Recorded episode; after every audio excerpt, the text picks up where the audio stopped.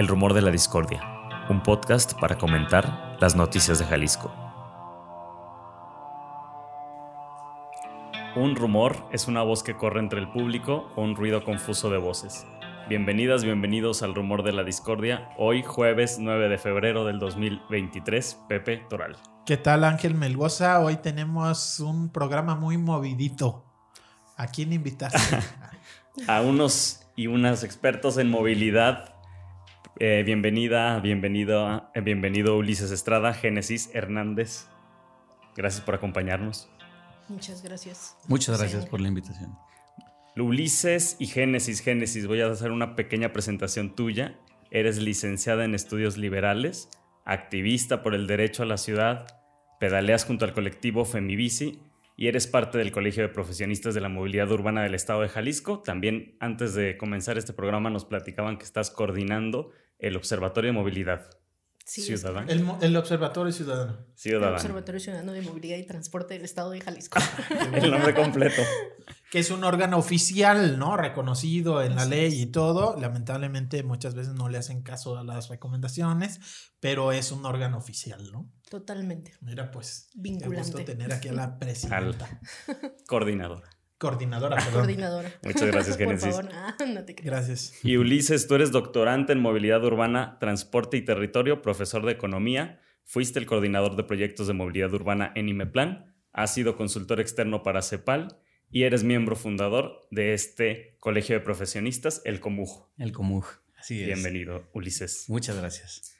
Oye, Pepe, ¿cómo ves? Eh, yo pensaba que pudiéramos iniciar un poco, que nos platicaran de este colegio de profesionistas, cómo nace y cuáles son algunos de los objetivos, por qué es necesario tener un colegio de profesionistas de la movilidad urbana. Sí, y lo más chido va a ser eh, pues saber qué papel van a jugar en la discusión pública, este, que me imagino que tiene algo que ver con la creación de un colegio como este el intervenir, ¿no? No simplemente como que tengas una membresía de un colegio, sino incidir públicamente porque el tema de la movilidad está tremendo en la ciudad, ¿no? Pero cuando surgió, eh, ¿cómo fue que se les ocurrió? Y precisamente es cuando en el 2018 extinguen de manera oficial un instituto eh, de, perteneciente al Poder Ejecutivo en Jalisco, el Instituto de Movilidad y Transporte del Estado de Jalisco. Este instituto... Pues, Mario tiene Córdoba, España. el, titular, el, titular, el, doctor Mario Córdoba, pero tiene un antecedente este instituto. Este surge de la fusión de dos organismos públicos descentralizados que eh, tenían dos funciones muy específicas en Jalisco. ¿no? Uno de ellos era el CEIT, el Centro Estatal de Investigación para la Vialidad y el Transporte, era el responsable de generar toda la parte técnica y científica en materia de movilidad. En ese entonces todavía el concepto no estaba tan acuñado, ¿no? Mm. Y el otro era el OCOIT, el organismo coordinador de la operación de los servicios de transporte. Estos dos OPDs dependían de la Secretaría de Vialidad, Tránsito y Transporte. Estamos hablando eh, del 2000, previo al 2013, porque ahí fue donde se comenzó a cocinar esta fusión de estos OPDs, ¿no? Mm. Ya cuando estaba reformada la ley de movilidad y transporte del Estado de Jalisco, esta vino a reemplazar esa ley de los servicios de vialidad, tránsito y transporte. Que es con Aristóteles, ¿no? Eso se dio con Aristóteles, ¿no? Ahí ya se, se, prevían muchos avances, ¿no? Entre ellos, pues era la fusión de estos dos organismos para generar ese instituto muy necesario para generar toda la investigación en este, rubro, ¿no? Lo que es la movilidad en todos sus modos de transporte y eh, pues generar las bases científicas para las políticas públicas en la materia de movilidad. Bueno, sucede, se crea, se formula la nueva ley también, pues en ese entonces Jalisco fue pionero, fue de los primeros en, en el país en tener una ley de movilidad, su reglamento respectivamente, y eh, pues ahí fue donde eh, se empieza ya a, generar la base científica o y técnica para que todos los proyectos de movilidad pues tuvieran como un sustento clave, ¿no? Y, no llegara a lo que pues se, ha olvidado hoy en Jalisco, ¿no? ¿Qué es? Que es eh, las ocurrencias, ¿no? O sea, ahora... no haya ocurrencias, sino un diagnóstico que dé sustento. Que dé sustento, ¿no? Y pues bueno, la importancia radica hoy en día también de que pues ya tenemos una ley general de movilidad y seguridad vial, ¿verdad? Que en su objetivo número 10 de, del capítulo 1 señalan este objetivo. Formular con base científica y territorial todos los proyectos de movilidad. Y es algo que se está soslayando, ¿no? Está, o sea, parece que como si no existiera. Y pues bueno, las atribuciones que llegan a las entidades federativas también por ahí hay un rezaguito, ¿verdad? Que la propia ley estatal no, no habla de esta base científica y territorial. Y bueno, entonces las propuestas de la administración cuando entra, eh, pues, Movimiento Ciudadano, ¿verdad? Con toda esta, eh, pues, mm, reingeniería de, de, de, operar una administración con las coordinaciones generales, sacan la propuesta de extinguir este organismo público descentralizado cuyas funciones esenciales y vitales para que pues, lo que tenemos hoy y lo que se pudiera prever, ¿verdad? Y entonces lo extinguen. Eh, pasan las atribuciones eh, correspondientes al área metropolitana de este instituto al IMEPLAN. Y el IMEPLAN, pues en sus alcances, en sus alcances orgánicos, pues atiende a los 10 municipios que hoy tenemos en el área metropolitana, ¿verdad? Pero pues eh, Jalisco no tiene solamente 10 municipios. Entonces, las atribuciones para atender interior del estado, 109 municipios además, ¿no? Son trasladados a la CEMADET, una oficina de movilidad, ¿no? Y también a la Secretaría de Transporte, ¿no? Y a, a Secretaría de Transporte algunas muy, muy, muy, muy prácticas, ¿no? Pues las que señalan el reglamento de, de movilidad y transporte. Y ahora pues con sus reformas, las que ya tiene, ¿no? Entonces, eh, pues deja esto, esta decisión dejó, dejó un gran hueco técnico en el Estado. Entonces, en ese inter, nosotros estábamos a punto de egresar del doctorado en movilidad urbana, transporte y territorio. ¿Nosotros, usted? ¿Tú eh, ah. Los que iniciamos con la iniciativa de crear un, colegio, para poder integrar mm. a los profesionales desde diferentes eh, áreas del conocimiento y que puedan contribuir a ese gran hueco técnico que dejó la extinción del IMTJ, ¿no? Entonces, eh, ocho egresados del doctorado, una egresada de la maestría en movilidad urbana, transporte y territorio, la maestra Miriam, y empezamos a formular la necesidad, eh, eh, atender esa necesidad. ¿El doctorado de la UDG? De la UDG, que está, está en, en Cutonalá. Ah, en Cutonalá.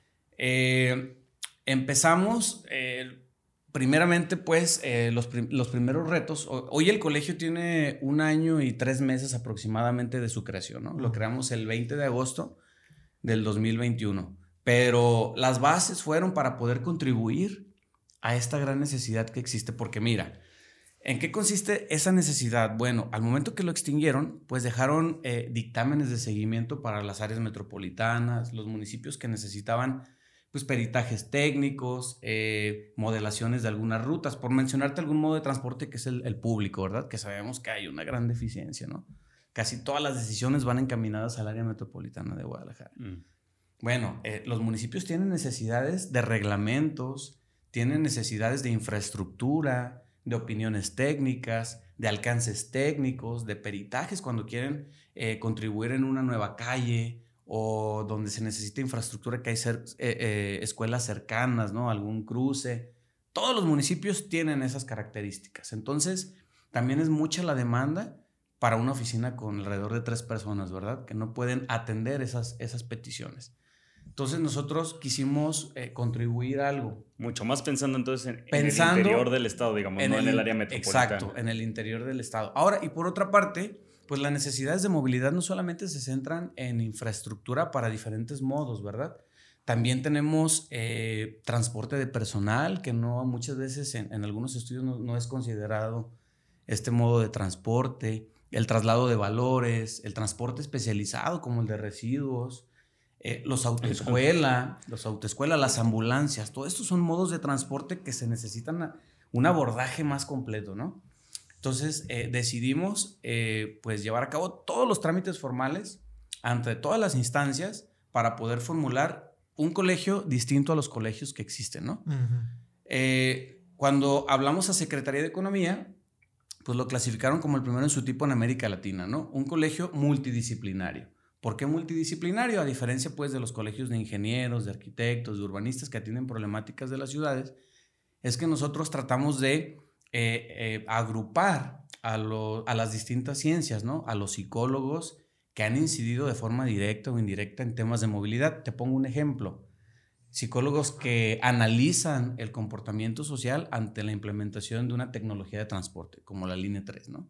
No es lo mismo cómo impacta esa tecnología en una colonia de Zapopan a una colonia de Tonalá, Mm. a una colonia de Tlaquepaque. Y hay especialistas que se encargan de eh, investigar eso, ¿no? Eh, ¿Qué sucede con la salud pública? ¿Cómo los médicos pueden eh, emitir alguna investigación o, o realizar alguna investigación sobre los daños en la salud por las emisiones de CO2 de los mototaxis, de las motocicletas? De Y estudios liberales ahí, ¿qué papel juega? Sí, ¿Tienes ¿cómo eso? llegaste tú también al colegio? Justo eso, eh, estudios liberales, eh, la premisa fundamental es abarcar eh, la multidisciplinariedad, ¿no? Mm. Eh, articular todos estos conocimientos para generar acercamientos más puntuales y que justamente las problemáticas se ataquen desde diferentes ámbitos y, y en este caso no solamente desde uno. Y, y esta, digamos, falta de una evaluación de diagnósticos de un punto de vista técnico, ¿también lo ven en el Observatorio Ciudadano de Movilidad? Sí generamos este, um, acercamientos técnicos, eh, también depende mucho de, del capital humano que tengamos, pero siempre podemos generar este tipo de alianzas de, con, al- con aliados, valga la redundancia, que pues nos ayuden como a generar estos acercamientos más, más puntuales. O sea, pero me refiero, si desaparece el Instituto de Movilidad y Transporte, esos sustentos eh, de técnicos, diagnósticos, para ustedes eh, están ausentes, o sea, hacen falta en la definición de política pública sobre movilidad. Claro, o sea, siempre, siempre va a haber, como- y, y- creo que es parte del espíritu del observatorio, ¿no? Tener como esas puntualidades, estas observaciones que giran en torno a, a la dimensión de la movilidad urbana. Oye, a veces siento también como que estamos hablando de términos muy técnicos y como que cuesta trabajo entender. Si lo pusiéramos, Uli, este, Génesis, en términos un poco más concretos, digamos, así como, como decían de las problemáticas, ¿en qué podemos pensar que se está trabajando quizás desde el observatorio, quizás también desde el colegio? Como qué problemáticas así específicas nos pueden compartir que se están trabajando? Pues bueno, eh, todos lo sabemos, la problemática vigente, ¿no? Este, que es el caso del segundo piso. Un, un claro ejemplo. El tráfico, la cual todos. Un, un claro ejemplo, uno de muchos, ¿verdad? Que son las problemáticas que pues a todos los sectores impactan. Entonces, en, en ese sentido, eh, hay muchísima información, muchísima información que habla sobre las repercusiones que tienen los segundos pisos, por ejemplo. Mm. Sin embargo, hasta el momento, a pesar de que eh, hicieron eh, estos diálogos, ¿no? Por, por López Mateos, donde están eh, recopilando información, pues pareciera que, que ni siquiera las han considerado, ¿verdad? Porque hay muchísima información en el estado del arte que hablan sobre las repercusiones negativas de tener un- un- una infraestructura como tal. Entonces, eh, pues son de los temas, ¿verdad? Que yo creo que le pegan a, a los grupos vulnerables, a los habitantes del buffer de cobertura que tiene la arteria, a la educación, ¿no? Al sector educativo, eh, a todos los sectores. Entonces, lo que buscamos, pues, a través de, de- del colegio, de, la, de, de las, a- los acercamientos con las eh, organizaciones de la sociedad civil, es llevar esos mensajes, tal vez no con el lenguaje técnico, pero de viva voz, ¿qué pasaría con esas repercusiones, no? El impacto directo en la calidad de vida. ¿Y si les invitaron, fu- fu- acudieron a estos diálogos? Sí, sí nos invitaron este, a los diálogos, este, tuvimos representación por parte de- del observatorio en los ejercicios. Eh, sabemos que eh, la primera lectura es de que están tratando de atacar la problemática desde el vehículo privado. Sin Mm. embargo, ahí nosotros eh, pues estamos generando estas observaciones puntuales de que no solamente pues es resolverle y seguir destinando más infraestructura al vehículo, sino ir al, al focus de- del, pro- del problema, de, de todas estas dinámicas urbanas que se viven en ese lado de la ciudad y que se están replicando en toda el área metropolitana, en todo el estado. Entonces, parte de, de eso también es evidenciar, ¿no? No solamente es esa parte de López Mateos, es toda la ciudad. Sin embargo, volviendo ya al punto de López Mateos, es precisar esto, ¿no? Eh, tenemos que ver las dimensiones sociales, el tema de exclusión social, el tema de vivienda, el tema de equipamiento urbano, ¿no? Que es justamente lo que mencionábamos anteriormente, que mencionaba Ulises, que lo rescato, es cómo ver eh, es, esta movilidad urbana, es, estos problemas desde fuera del área técnica, desde la dimensión urbana, cuestiones antropológicas, psicosociales, en temas de salud pública. Entonces es, es todo esto, ¿no? No es solamente eh, cómo ayudar a que el vehículo eh, pueda salir rápido. Así es, sino es qué calidad de vida que le estás brindando, cómo, y, y a veces no lo dimensionamos, pero es, es como pasamos tanto tiempo en el transporte público que debemos de tener más énfasis porque a partir de ahí generamos una armonización y un tejido social. Parece como muy burdo, pero es, tú vas en el transporte público, obviamente cuando no va aglomerado, y vas observando la dinámica de la ciudad. Ya va un ciclista, ya va una persona con una carriola, la señora este, con, con las bolsas de mandado. Entonces, estamos hablando de que más allá de una ciudad sustentable, necesitamos una ciudad cuidadora, que ponga en el centro de las políticas públicas a, la vida humana. Hoy tenemos este instrumento que es la ley de movilidad y seguridad vial, que justamente ese es el espíritu de la ley, ¿no? Lo de la pirámide. Así es. Toda política pública primeramente tiene que ver infraestructura y dimensiones este, para el peatón y eh, posteriormente, este, bueno, peatón, después ciclista y, eh, transporte, público. Hasta el fondo iría el auto y aquí para sí. al revés, Así es transporte de carga y ya después el vehículo hasta el final. Y que además, ah, por lo que entiendo, por lo que se supo, además por la visita de, un funcionario federal, que es una propuesta no solicitada, que es esto, que es como la puerta para abrir a la inversión privada en un proyecto público-privado, pues parecería o, o indica que sería además de paga. Claro. O sea, eh, vehículo privado, pero además vehículo privado para la gente que tiene dinero, para, para pagar una tipo autopista urbana, ¿no? Claro. Justo, y, precisamente no, es, es, esto, ¿no? No con que hagas un segundo piso se va a eliminar como esto que le duele a ese sector, que es el, tráfico, ¿no? Al contrario, van a venir más problemas. Entre más le destinemos este, infraestructura al vehículo, hay buenas prácticas locales, nacionales, internacionales que ya nos dan la pauta. Es como ¿Para qué estos diálogos? O sea, sí está bien que se tome en cuenta la ciudadanía, pero si ya tenemos marcos, lineamientos, eh, estudios, así es, que van encaminando y que toda esta suma de esfuerzos de infraestructura y iniciativas que, que se han replicado como en otras partes de la ciudad, es como ni siquiera se debe discutir eso. Mm. Hasta yo diría, mismo López Mateos es muestra de lo que pasa cuando haces eso. O sea, López Mateos ya se le invitó muchísimo en un montón de pasos a desnivel y que me diga cualquier conductor de Guadalajara si no ha tardado 15 minutos en cruzar nada más el paso a desnivel de la Minerva, por ejemplo, ¿no? O sea, ahí mismo, solamente en el tramo que está, digamos, de periférico hacia adentro, ya está la muestra de que eso no va a solucionarte el problema. ¿Por qué pensar que seguir haciendo lo mismo hacia allá de periférico ya te va, va a solucionar el problema? ¿Y estos foros cómo eran? O sea, ¿cómo funcionaba la, dinámica de, esos espacios? ¿Quiénes estaban presentes? Ah, eh, se generaron diferentes mesas y también había como algunos mapas de origen-destino y algunas se lanzaron algunas preguntas detonadoras. Ahorita no las traigo bien todas.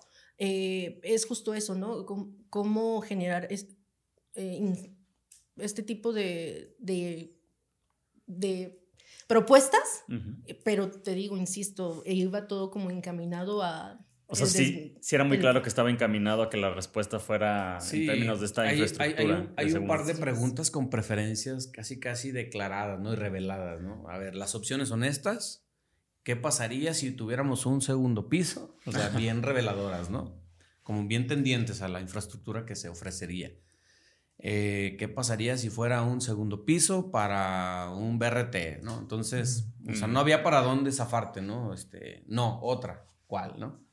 Y algunas también fueron, además de las que menciona Génesis, también en formato electrónico, con unos mapas digitales donde pues te daba la, la, pauta para que tú pusieras un puntito en el mapa y ahí este, te desplayaras, ¿no? Como decimos coloquialmente, que, que explicaras como qué propondrías. Eh, una persona que vive la movilidad cotidiana, eh, pues carece de algunas palabras claves o tecnicismos. O está muy sesgado en ese sentido, ¿no? Para poder... Entonces ahí la interpretación también la puede, estaba muy tendiente, ¿no? Muy tendenciosa. Y, justo eso apoyando lo que dice Ulises, creo que desde el principio todos cachamos que era como la solución para el vehículo, ¿no? Y, creo, eh, no sé si decir acierto o error por parte de la comunicación emitida, es como desde el inicio, es como cómo vamos a eh, incentivar, eh, desincentivar el, no más bien incentivar, cómo propiciar más incentivación del vehículo, ¿no? O sea, toda la comunicación, desde que salió, eh, todas estas encuestas que se generaron en línea, los métodos de aplicación y justamente pues en este taller. Oye, ya estamos hablando específicamente, bueno, de toda esta problemática, pero también es parte de una red, una red que lanza una oposición clara, ¿no? A este tipo de proyectos y se llama Red Ciudad Posible, que ya hemos visto ese comunicado que lanzaron. Ustedes también como colegio se sumaron a, la red. ¿Qué nos pueden platicar de, esta red? ¿Cómo fue también que ustedes deciden unirse al movimiento?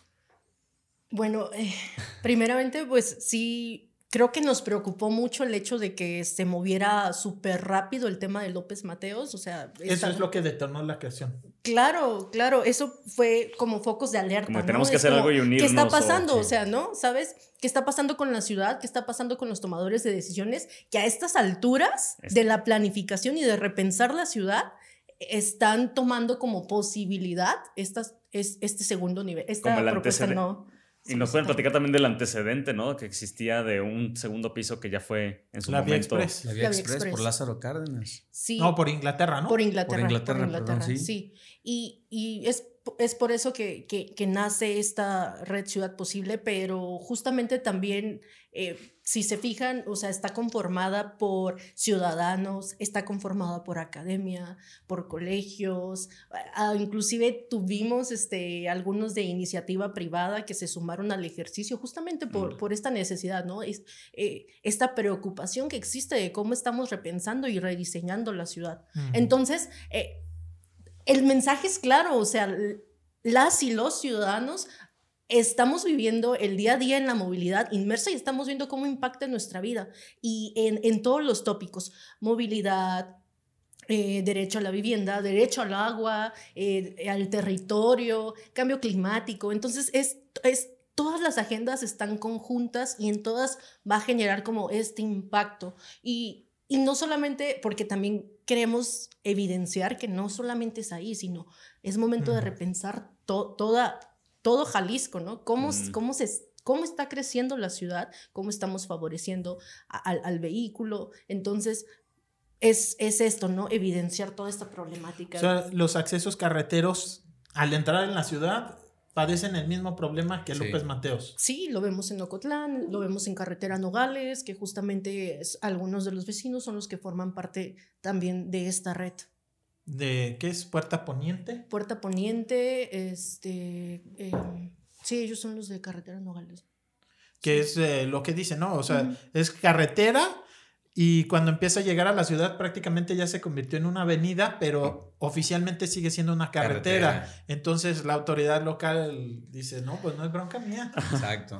y, justamente esa es la invitación. Yo lo hablaba en, otro espacio, es entablar el diálogo, o sea, lo, lo, lo, lo federal, este, con aquí lo, lo local, por así decirlo, eh, ¿cómo vas a generar esta articulación de diálogo para favorecer, ¿no? Y, seguir como avanzando en, en estas buenas voluntades. Y que no solo se queden buenas, buenas voluntades. Así es. Oye, algo también interesante en el sentido de que si ciudad, si Guadalajara o el área metropolitana va, digamos, si ya tiene este nivel de problemáticas, hay muchas ciudades medias y pequeñas que se pueden hacer una mucho mejor gestión y evitarle problemas futuros, ¿no? Claro. supongo que es algo que trabajan, no sé si desde el colegio o de otros espacios. Si quieres. Fíjate que nosotros puntualmente hemos analizado eh, estas problemáticas en términos de costos de oportunidad. ¿no? ¿A, mm. qué, nos referimos cuando nos hemos juntado ahí en las sesiones ordinarias y todas estas figuras extraordinarias y todos que tiene el colegio?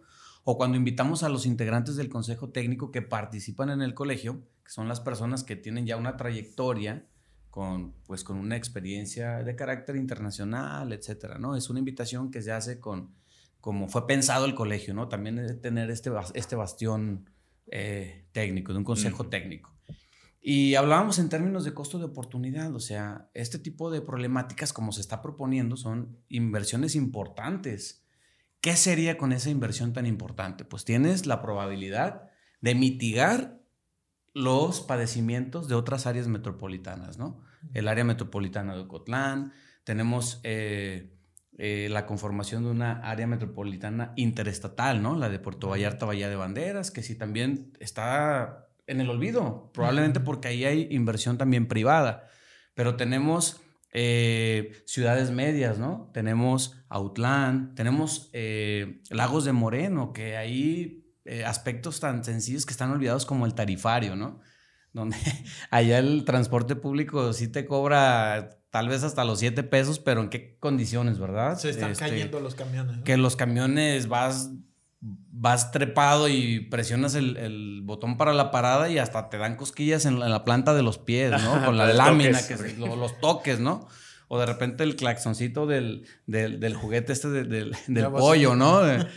Entonces, en términos de costo de oportunidad, ¿qué se puede hacer con esos montos tan importantes, verdad? Con ¿Cómo esos es el recursos. Costo de ¿Cómo es el costo de oportunidad? ¿Cuál es el concepto? el, costo de oportunidad es un concepto de carácter económico que te dice, pues, ¿qué pudieras hacer con las decisiones que tomas en este rubro, por ejemplo, del transporte o en temas de, la agenda de movilidad y qué puedes hacer con eso en otros lados, ¿no? Es lo que dejas de hacer por un lado y puedes contribuir en otro.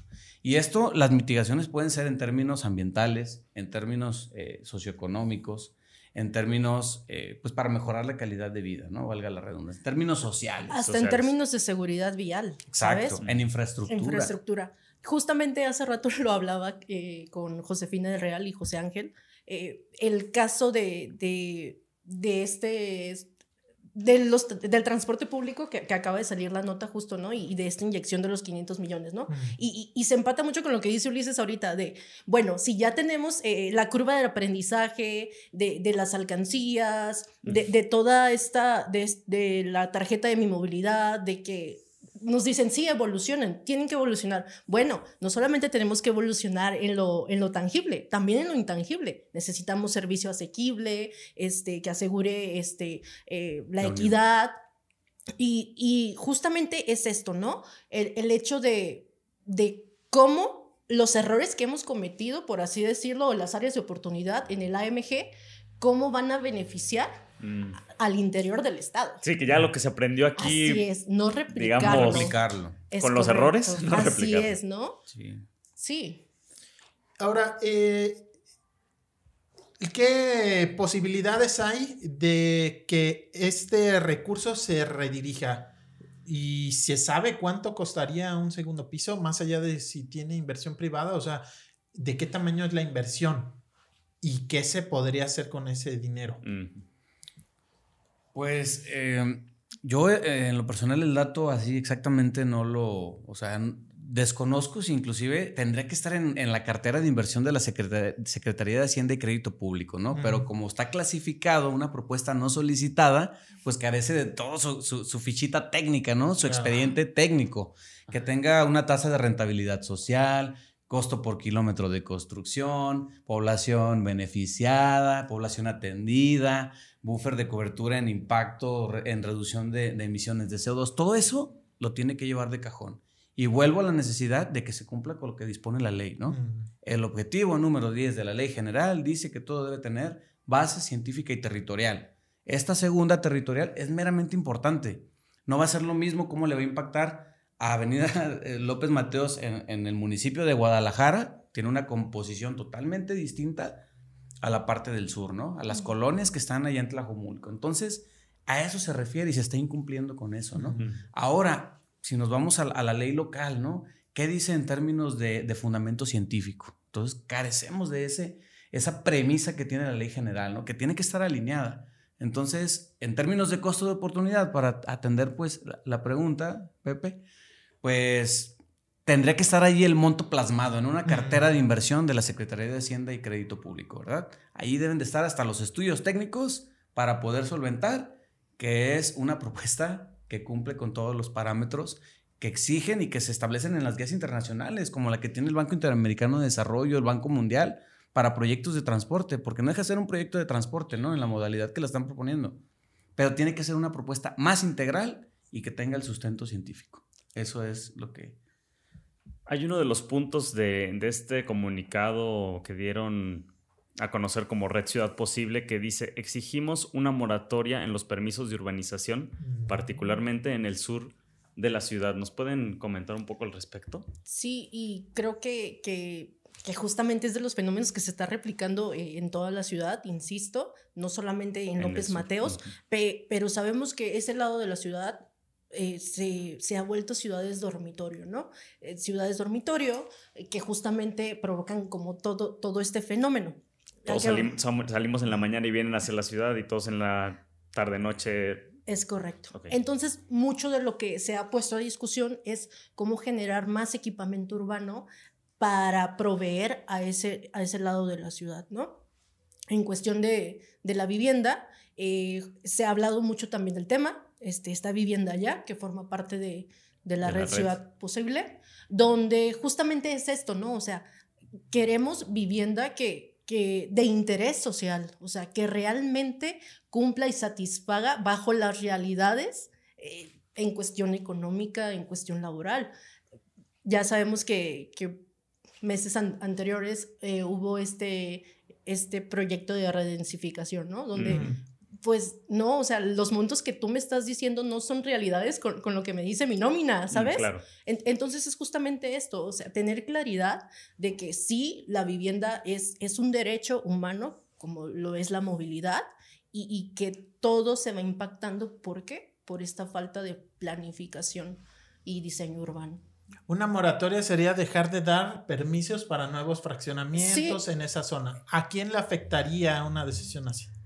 ¿A quién no le conviene o por qué no ha pasado? A las inmobiliarias, a las inmobiliarias totalmente. Este, y, justamente pues es eso, ¿no? No queremos como que la ciudad siga creciendo en, en lugares donde no están complementando con este equipamiento urbano, con todos sus servicios. Sabemos que hay entrada y salida y que es parte del, del problema que, que se vive eh, en López Mateos. Y sí, es, esto es parte de lo que busca Red Ciudad Posible este, pues de tener como e, estos contratos.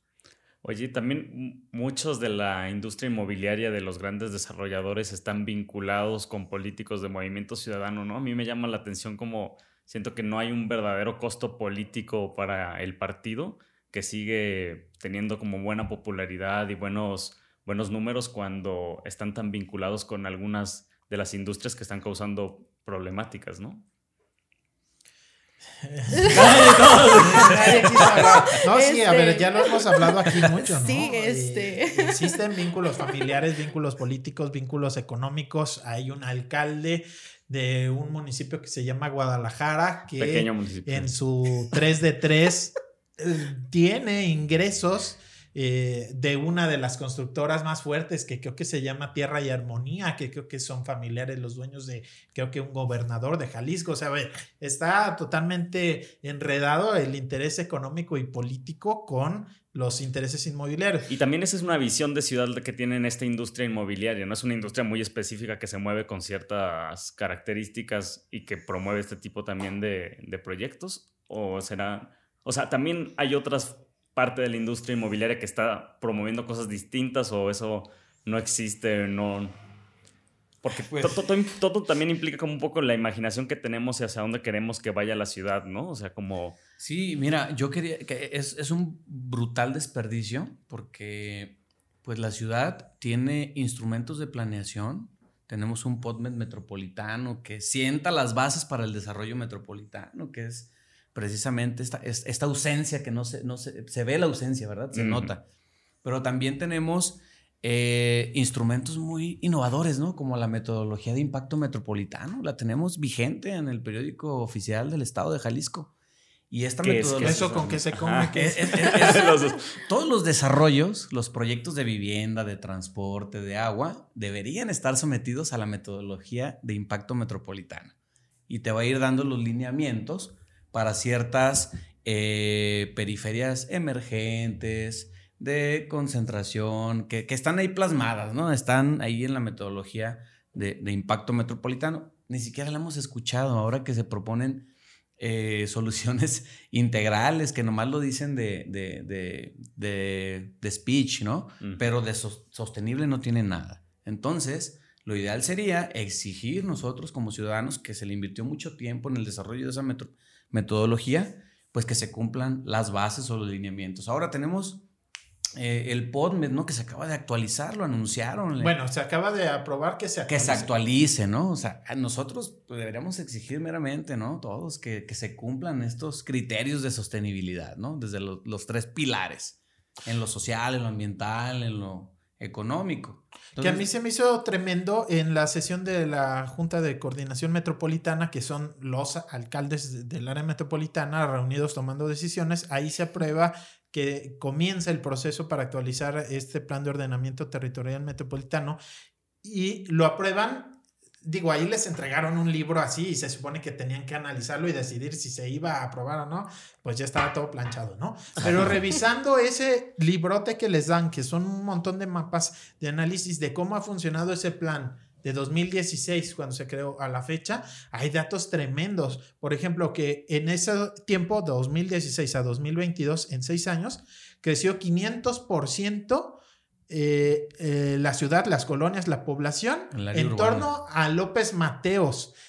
Y, o sea, venía un mapa en donde estaba como una mancha rosa. Todo tendencioso, ¿no? Además. o sea, pero. ¿No era naranja la mancha? o sea, pero. O sea, es, un dato como tremendo de justamente cómo no se ha cumplido ese plan de ordenamiento. Pero además, en las sugerencias de ese mismo mapa, o sea, estás diciendo, ok, o sea, esta zona creció brutalmente en comparación al resto de la ciudad y nada más tiene una salida vial, ¿no? Y en las recomendaciones, lo único que dice es, ahora hay que buscar cómo le resolvemos el problema a esas colonias. Y es como, ok, o sea, ya también ahí se ve como encaminando sí, muy un poco, ¿no? ¿Qué es lo que dice el Instituto de Planeación o decía cuando tú formabas parte? Eh, digamos, se supone que ahí se tiene que prever a futuro, ¿no? O sea, para eso es la planeación, prever a futuro. Exacto. ¿Para dónde apuntaba la planeación de qué se tenía que hacer con estos espacios? Pues debería apuntar hacia el PODMET, ¿no? Y pues verdaderamente eh, a los desarrolladores inmobiliarios deberían sujetarse a ese PODMET. Pero vemos todo lo contrario, ¿verdad? Vemos cambios de uso de suelo indiscriminados, eh, cada vez vemos esas manchas en las áreas naturales protegidas, ¿verdad? Mm. O no nos vayamos tan lejos, lo que sucede cada año en términos de agua, en términos de basura, en términos de deforestación, de incendios, que tenemos inclusive un instrumento magnífico y no sé si se utiliza, ¿no? El Atlas de Riesgos Metropolitano, mm. ¿no? Tantos instrumentos de vanguardia, ahí están. Y eso, en términos de costos de oportunidad, se pierde más. Es altísimo el costo. Es altísimo. Entonces, ¿qué podemos generar con lo que hay? Pues bueno, aprovechenlo, apropiense de ellos, pero pareciera, ¿no? Que eh, estos resultados, ¿no? De cómo vamos a abordar estas necesidades o estas soluciones que vamos a proponer, pues están encaminadas a que el mosaico de, escalas que sean colores naranja con el, el pantone del gobierno actual, ¿verdad? Entonces eso es lo que tendríamos que ser un poco más críticos y exigentes para que se, eh, se puedan, esos instrumentos que están ahí, analizarlos y exigirlos, que se mm. apliquen, ¿verdad? Eso es lo que, lo que pudiéramos eh, pues, someter a, a, crítica, ¿verdad? No sé si también, bueno, como que de repente entonces estamos hablando de estos instrumentos técnicos que es difícil de comprender para todos, pero luego ya que existen y se tienen por ahí, pues no se utilizan o hay, ¿no? Hay un uso político, digamos, de, de quién se pasa y quién no sobre estos instrumentos. Bueno, no sé si hablando ya tan manoseadamente del gobierno del estado, pudiéramos hacer una evaluación de, de la gestión en términos de movilidad que ha tenido esta administración. Si se acercaba hace rato antes de comenzar el programa, lo platicábamos, ¿no? Que estamos a poco más, menos de dos años de que termine eh, su periodo el, el, gobernador Enrique Alfaro. No sé cómo desde la parte técnica y desde la parte social pudiéramos ir haciendo como un, una especie de, de, recuento de lo positivo y lo negativo de, de esta gestión. Pues mira, nosotros hemos platicado de que en el colegio, eh, antes, pues los resultados de las glosas eran considerados, ¿no? el posicionamiento que surgían de los sectores que, invitaban se tomaban en cuenta, se consideraban, eh, por ejemplo, cuando otros colegios, todavía no, estábamos nosotros constituidos, pero con, con administraciones anteriores eran consideradas, se atacaban, se, se, daban propuestas. Ahora las glosas, ah, sí, este, mejoramos en esto, esto y esto, y con evidencia empírica y científica, aunque estén, no son consideradas, ¿no? Eh, se sigue trabajando igual, ahora con esta reingeniería que hicieron al iniciar la, la, la administración, pues hay coordinaciones generales, ¿no? Como la de gestión del territorio, que organiza o que administra mejor agencias como la del agua, bosques urbanos, transporte. Y parece que estas sugerencias de las glosas quedaron ahí nada más el acto de hacerlo porque figure en una posible política pública de toma de decisiones están de adorno. Mm. Entonces, verdaderamente, pues quedan otras dos glosas, ¿no? Donde sería sustancial que pudiéramos, eh, que, que labran un poco más, que tuviera más alcance, pero que en verdad existiera el compromiso para considerar eh, esas eh, sugerencias sobre lo que ya ha hecho la administración, creo. Creo que es un tema interesante el que toca Ulises, porque justamente en estos procesos como de gobernanza es como, hasta te cuestionas, ¿no? Es como, es mera simulación, me estás invitando como para validar mm. tu, tu, proceso, ¿no? Es parte también de lo que nos cuestionamos.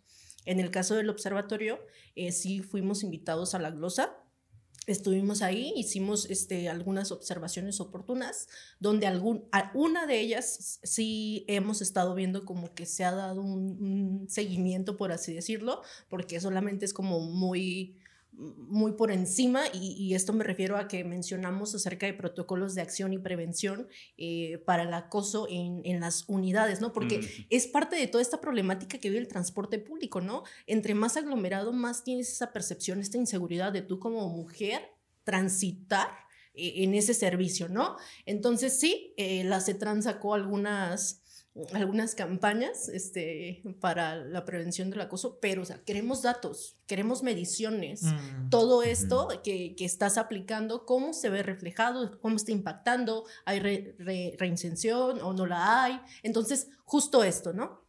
Otro de, de, lo, de los eh, puntos que tocamos fue lo de mi macro, mi, mi macro periférico. Eh, justamente eh, planteamos eh, nuestro séptimo paquete de recomendaciones donde se veían como algunos puntos que considerábamos importantes. Un, destaco uno, este, em, era em, el análisis del buffer y de, que colinda con el entorno urbano en cuestión de luminaria, en cuestión de seguridad vial. Entonces, ese hasta el momento no hemos tenido como la respuesta o, entablado como esta comunicación. Y lo, lo otro era mm, la fiscalización de, de, este subsidio de 500 millones al transporte público, ¿no? Que es muy importante porque creo que la ciudadanía realmente quiere saber cómo se va a ver reflejado esos 500 millones de pesos, cómo se va a ver impactado y beneficiado en mi movilidad, que hoy por hoy, si salimos al, al transporte público, no nos van a, no se va a detener, no hay equipamiento para poder esperar, salvaguardarnos de, de la espera del, del, del, transporte, o simplemente no cumplió su derrotero, ¿sabes?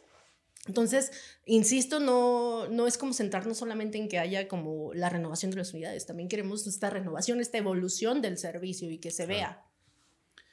Eh, tú formas parte de Femibici, eres mujer, se toma en cuenta eh, el que no es igual para una mujer que para un hombre eh, en el, estar en el transporte público. O sea, en general las mujeres son un poquitito, pero son mayoría de la población. Pero pareciera que no se hace ese análisis diferenciado vuelvo a lo mismo del principio de mi premisa, es como simulación o, qué está pasando, ¿no? Y te voy a decir por qué. el año pasado, eh, en este marco del Día Mundial sin Vehículo, pues se hace la Semana de la Movilidad, ¿no? Entonces, ¿qué pasa? Hacen un viaje intermodal este, con perspectiva de género. Entonces, este, acudí eh, por primera vez a, a ese ejercicio entonces, desde que tú entras a CETRAN, no te dicen, ah, mira, este, aquí si sufres acoso puedes llamar a este lugar, ¿no? O, o, no, no está como ese canal de comunicación donde tú como mujer, este, puedes decir, oye, ¿sabes qué? Estoy siendo acostada en este espacio. Simplemente eh, sabemos que existe algún botón eh, en, en, la, en, el, en, los vagones, pero no son visibles, entonces yo no sé a dónde, ¿sabes? Y justamente cuando estás como en, ese, en esa situación de acoso, a veces no eres consciente, no dimensionas lo que está sucediendo. Entonces, sí, este, la verdad es que sí existen o sí han existido estas buenas intenciones, pero yo creo que solo ha quedado hasta ahí. Eh, en el transporte público, eh, pues menos, ¿no? O sea, sabemos que, que, la dinámica del transporte público, los trayectos son más acelerados y, esto en cuestión de velocidad y que existen como más factores, vehículo, este, ya subes pasajero, donde impacta más el, el desplazamiento. Entonces, sí, las mujeres creo que a veces no, más bien, no nos sentimos seguras cuando cuando transitamos, porque también se nos cuestionó, ¿no? ¿En qué, en qué servicio de transporte eh, te sientes más segura? ¿En cuál no? La mayoría resultó que en la bici te, eh, te sientes más segura, ¿no? Algunas este, en el transporte, en el tren, eh, porque hay como esta más facilidad de que te puedas mover, ¿no? Y que los vagones no van tan llenos como en algunas horas. Entonces sí creo que, que falta mucho, o sea, falta mucho, sí, sabemos que está CISEM, eh, pero eh, entre amigas hemos dialogado, ¿no? Es que, ¿sabes qué? Yo he ido, pero eh, sí me dicen, pero no me dan el seguimiento, ¿no? O sea, volvemos a lo mismo, queda en papel, como lo que pasa con todas las leyes, como lo que pasa con todos los protocolos. Entonces, hay omisión, creo que todas y todos lo sabemos, y no solamente en este tema, en, en toda la agenda pública. Muy bien. Pensando en este colegio del que ustedes dos son parte, que también se une una red como un colectivo, ¿no? Que ya le da cierto carácter al mismo colegio. Em, me gustaría saber cómo, cuáles son los proyectos que tienen en puerta, que están trabajando, qué cosas están haciendo cada uno de ustedes en, este espacio. Pues mira, en el colegio, aunque tenemos un, año y tres meses aproximadamente. ¿Cuántos son también? ¿Cuántos miembros bueno, tienen? Actualmente el colegio tiene un comité directivo. Por, pues tenemos que atender también la reglamentación de, las leyes eh, federal y estatal. Eh, un, comité directivo se integra por ocho personas. Eh, básicamente hacemos labores allí administrativas, ¿no? De, pues, atender a, a, los usuarios que se acercan, darles información. Eh, esa es una de las acciones, ¿no? Tenemos un consejo técnico que está para guiar eh, los planes operativos de trabajo de, cada administración. Pues todavía es la primera administración vigente. El primer reto pues, fue administrativo, ¿no? Cumplir con todas las disposiciones, pero tenemos una serie de, productos y servicios en el colegio. Uno de ellos, el, principal, es actualizar a los profesionistas eh, pues en lo que va de pues nuevas tecnologías para la planeación de las ciudades, eh, tenemos cursos como el de género y movilidad, que inclusive eh, Génesis es, forma parte de, este, de, esta plantilla para, para, llevar el curso. Tenemos de cálculo de huella eh, ecológica, planificación, sistemas de información geográfica aplicada al análisis territorial. Y esto le sirve pues a los urbanistas, a los ingenieros, a los arquitectos para que se actualicen con las nuevas tecnologías. Uno para periodistas ahí para... Eh, efectivamente, y como son también detecciones de necesidades de capacitación, o por no llamarlas on demand, pero técnicas legislativas en materia de movilidad, ahora que se crea la nueva ley, pues tiene eh, su grado de complejidad, ¿no? Este, emitir algún eh, articulado de un reglamento muy mm. específico, atender también la innovación y también los cambios que se han presentado en cómo se mueve la gente, ¿no? La micromovilidad, todo esto son productos que tiene el colegio los peritajes técnicos, eh, las auditorías de seguridad vial. Cuando se implementa nueva infraestructura en cruces peligrosos, pues tenemos que auditarlas, ¿no? Conforme a las guías que tiene el, el BID, el Banco Mundial, para que cumplan con todos los necesarios considerados o los, los, los, ejes que considera la seguridad vial, ¿no? Todo esto lo tenemos al alcance. Eh, tenemos eh, invitaciones para los, las personas que están en el colegio que quieren participar cuando, son en cuando están en la etapa de estudiantes cuando ya son profesionistas o cuando son profesionistas con alguna especialidad muy, muy, muy dirigida a, a los rubros de, o algún sector, ¿no? Eh, cuando van dirigidas a la industria de la, de, la, de la, construcción, cuando hay nuevas tecnologías en dispositivos de control, ¿no? Sabemos, pues, todos hemos visto las famosas colas de caimán, pero pues no son de los mejores materiales que tratan de mitigar las accidentalidades o los siniestros viales, por ejemplo. eh, en el mundo pues hay eh, concretos más, más sofisticados, ¿no? Ya hay el que deja pasar la absorción. Pues, todo esto tratamos de incentivarlos, ¿no? Tratamos también de, incentivar mucho la, toma aérea para la actualización de los, de los AGEPs, ¿no? Que son... Mm. parte de lo que ponemos a disposición de todas las personas interesadas. También tratamos de acercarnos con empresas que se encargan pues de analizar los ingresos, salidas de las gasolineras, de los Oxos, todo esto, que si bien va enfocada hacia una modalidad de transporte, pero hay otras, ¿no? Tratamos de emitir datos, que es lo que hace falta, ¿no? Eh, queremos nosotros, ahorita les platico también algo que tenemos preparado para el colegio, pero queremos generar el índice de renovación de pavimentos, de calles, de banquetas, para poder poner a disposición datos abiertos, ¿no? Que, los que toman decisiones vean que se necesita renovar ciertas cosas. En el colegio, dentro del ecosistema del colegio, estamos eh, cocinando la primera revista científica mexicana de movilidad urbana, porque creemos también que eh, los el, sector académico, los investigadores, necesitan un espacio para que puedan difundir el conocimiento. Entonces, Ciudad Local es la revista, que estamos trabajando, estamos en su planificación para poder extender la invitación a todos aquellos arquitectos que eh, pues están en un nivel SNI 1, 2 o 3, a todos los ingenieros que se especializan en ingeniería de tránsito, a los urbanistas que están enfocados en, género, eh, inclusive a los, a los, este, este eh, espectro que les hablaba, el de los estudiantes, pues hay muchos estudiantes de todas las carreras que les interesa la problemática de la movilidad, ¿verdad? Un mercadólogo que quiere eh, lanzar una campaña, un egresado o estudiante de negocios que quiera eh, disromper un, mercado, ¿verdad? Con alguna tecnología, nosotros ponemos a disposición pues los profesionales que pueden orientarlos, si tienen algún trabajo de tesis, de investigación, todos esos servicios los tenemos ahí en el colegio. Eh, es con lo que creemos que podemos incidir en, que se genere un, un, pequeño cambio y romper el paradigma, ¿no? Esta famosa pirámide, ¿no? Tenemos que empezar por algo.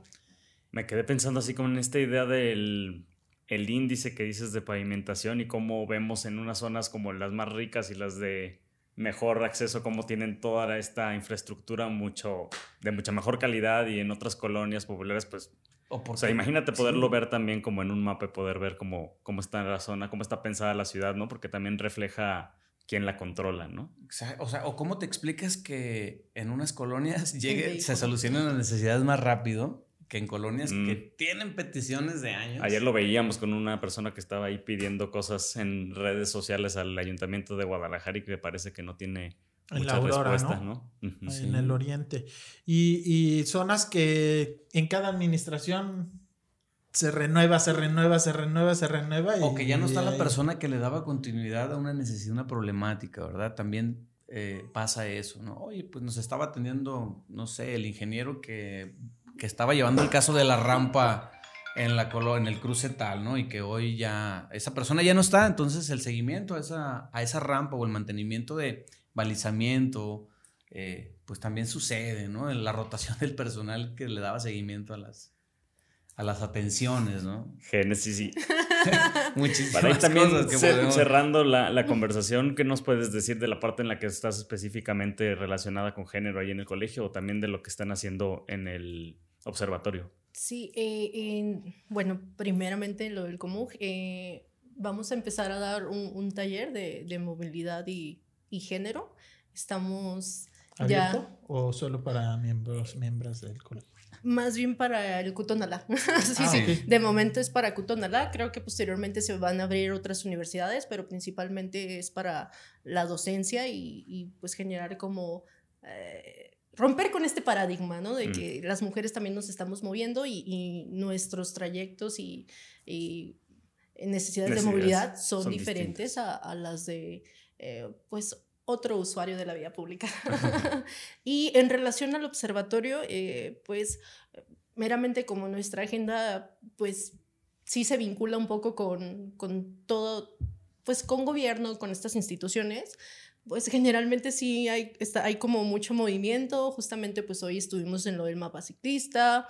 Mm, tenemos en puerta también eh, trabajar este, en la reglamentación de, de, la ley de movilidad. También estamos en ese tema. Formamos parte de, de la Mesa Metropolitana de Movilidad.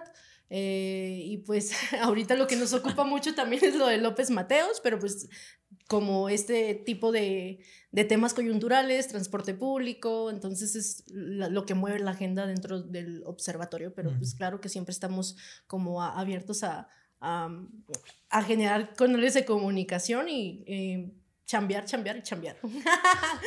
Oye, no sé a ti, Pepe, pero a mí, no sé, o sea, ¿ustedes cómo evalúan la amenaza del proyecto este del segundo piso en López Mateos? Está o sea, si es muy, es muy real, real esta amenaza o que sienten que un poco ya está como con esta oposición ciudadana que se alcanza a ver en, redes o que se alcanza a ver con la sociedad civil como que lo están evitando. ¿En qué, punto estamos? Claro que es una amenaza y creo que lo hemos discutido a lo largo de, de, este espacio. O sea, no empata con los buenos esfuerzos que se han estado generando, insisto, con con buenas prácticas ah, internacionales, la nueva agenda urbana, los ODSEs. Entonces, o sea, no tiene que estar a discusión un segundo nivel, no, no es sano para la ciudad ni, ni para los humanos, porque eh, si, o sea, ya hablando como específicamente en cuestiones de, salud, eh, impacta el uso del vehículo, o sea, acabamos de ver un estudio que, que perdemos cuarenta y tantas horas al día, ¿no? De eh, en movernos en el coche. Entonces, no debe de estar a discusión, eh, sinceramente, desde, ya esta es una cuestión muy, muy particular. No debemos centrarnos en eso, ¿no? Debemos centrarnos en cómo vamos a seguir rediseñando la ciudad, porque todos estos buenos esfuerzos que estamos generando ahorita, tal vez no veamos los resultados en este momento, pero sí van a ayudar, este, pues, a, a, las, a los ciudadanos del futuro.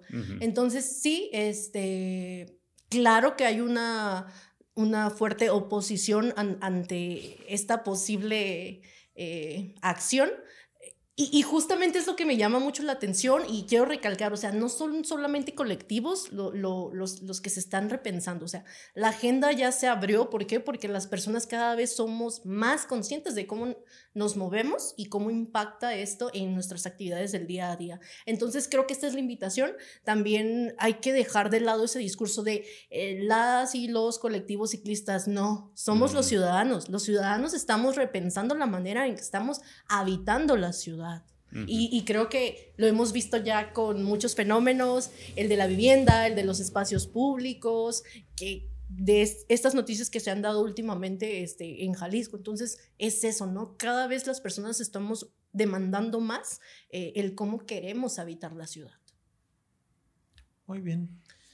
Sí, yo también si emitiera una, una, una opinión en términos de tomar decisiones, yo en lugar de lo que haría con esos montos tan importantes para un proyecto como este, yo lo sometería a actualizar un estudio origen-destino, porque la información pues es la base para que estos, lo que surja en términos de proyectos de movilidad integral, es importante conocer los patrones de movilidad. Se han hecho algunos intentos últimamente, ¿no? Como este último plan emergente de movilidad que sacó el IMEPLAN, pero está corto. Tenemos resultados de moverse en Guadalajara, un excelente trabajo, pero se queda corto. En el 2002, eh, el gobierno del estado de Jalisco realizó pues eh, una de las primeras encuestas origen-destino mm. y se actualizó a los cinco años con el objetivo de darle seguimiento al comportamiento de los patrones de movilidad en el 2007 se hizo esta famosa encuesta origen-destino, la hizo una empresa también contratada por gobierno del estado, pero en el 2012 se dejó de hacer porque se atravesó el tema electoral. Mm. Entonces hubo un corte muy significativo en los patrones de movilidad y bueno, también se ha avanzado en tecnología. Las encuestas origen-destino son muy costosas, pero ya hay suficiente tecnología para minimizar los costos, para darle continuidad. Después llegó la pandemia, entonces hay otro cortote a los patrones de movilidad. Entonces, eh, creo que en términos de costos de oportunidad, con esa lana se pudiera, entre otras cosas que se pueden hacer para solucionar estas problemáticas, pero también es importante actualizar los datos. Las encuestas origen-destino, que están en el olvido, es importante y que también lleven cierta homogeneidad en, las modalidades de transporte. Pero también se han, se han, creado nuevas modalidades, ¿no? Hoy ya pareciera que, la administración actual quiere oficializar los mototaxis, ¿no?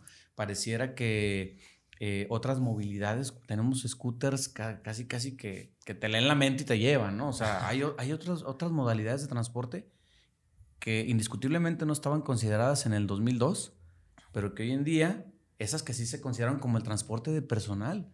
El transporte de personal viene a mover a una bastante eh, franja de la población que utiliza las ciudades dormitorio, pero que se traslada a, a trabajar con, con, con, este, viajes péndulo, que los llamamos, ¿no? Los que inician en el hogar y terminan en algún destino, como en el trabajo, la escuela, etcétera, ir a cuidar.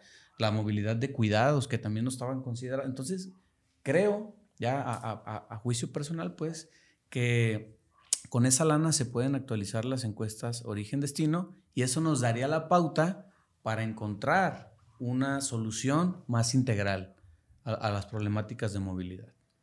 Muy bien. Pues muchísimas gracias. Gracias. ¿Querías decir algo? Sí, yo quería decir ah, otra cosa. Perdón, es que luego me emocionó.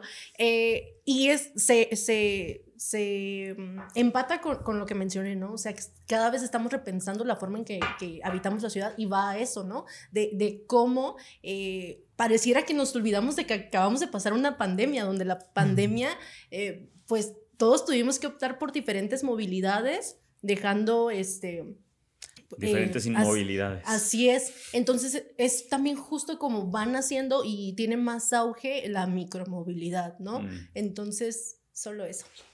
Gracias. Muy bien. Ya luego nos explicarás en otro programa qué es micromovilidad, porque yo me perdí ya. Génesis Ulises, pues muchísimas gracias por Muchas una ciudad gracias, enhorabuena y pues ojalá que sus esfuerzos sean escuchados, eh, que la gente no nada más eh, pues piense en sí misma, sino en el resto de la población que compartimos esta ciudad y lo que dice la gente que ha estudiado, que sabe y que tiene datos al Gracias. Gracias. pues, muchas gracias. El rumor de la discordia, un podcast para comentar las noticias de Jalisco.